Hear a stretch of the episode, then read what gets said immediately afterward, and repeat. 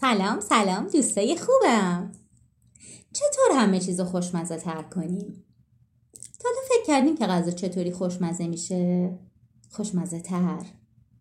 خب البته به روش های خیلی زیادی اما یکی از مهمترین روش ها افزودن چاشنی ها ادویه سس و کم دهنده هاست.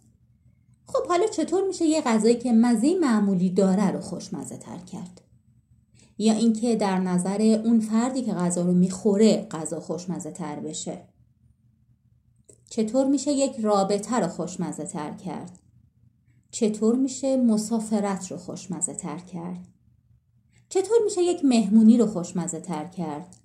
چطور میشه خودمون رو خوشمزه تر کنیم؟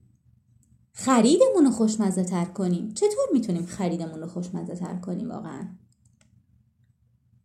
اوه یکم فیلسوفانه شد نه؟ دوستان میگن تو رسما فیلسوف شدی. فکر کنم مسخرم می‌کنن. در هر حال من تصمیم دارم تفکراتم رو تو ویرگول بنویسم. چه راهکاریه که برای هر چیزی نسخه است؟ یعنی راهکاری هست که هر چیزی رو خوشمزه می‌کنه. اونم در دنیایی که همه چیز در دسترس ماست. به آنی به هر چیزی که بخوایم می‌رسیم. به آنی. همه چیز تو دسترس ماست. اون هم به وفور. فیلم بخوای تندی میری تو اینترنت و هر چی دلت بخواد دانلود می‌کنی. اینقدر دم دستت هست که اصلا نمی‌دونی کدوم انتخاب کنی.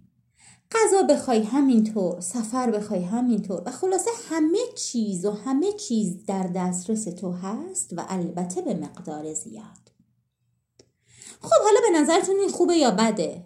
البته که خوبه. واقعا نمی‌تونیم بگیم دسترسی بده چون خیلی کارا رو برامون آسون تر کرده. اما مشکل اینجاست که دسترسی به هر چیزی خوبم نیست. اون هم به مقدار زیاد.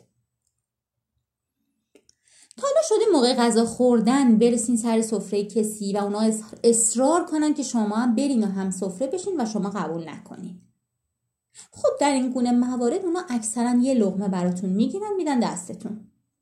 دقت کردین که این لغمه چقدر خوشمزه است؟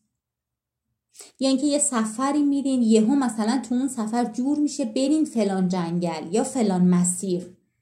البته وقت ندارید فقط می‌تونید برید یه دوری بزنید و برگردید. بعد همش میگید وای چقدر خوش گذشت حیف که کم بود.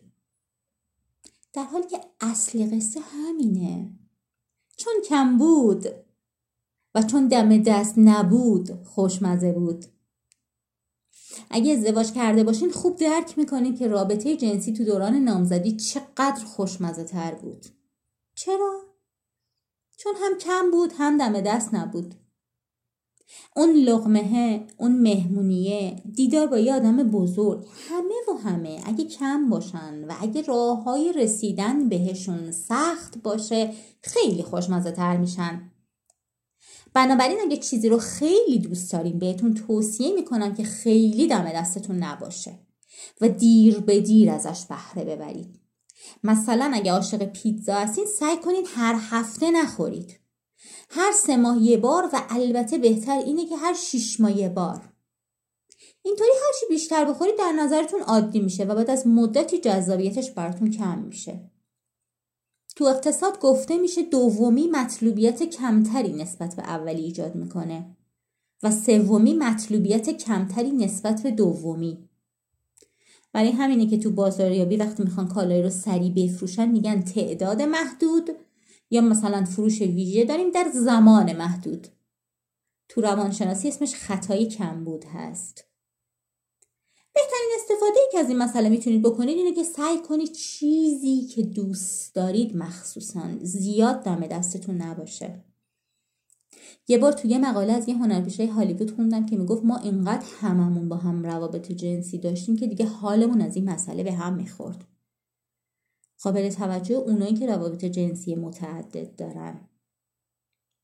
پس حواسمون باشه که کم خوشمزه تره سخت بشه راه های رسیدن بهش سخت بشه بازم خوشمزه تره امیدوارم که از این مطلب خوشتون اومده باشه دوستای خوبم.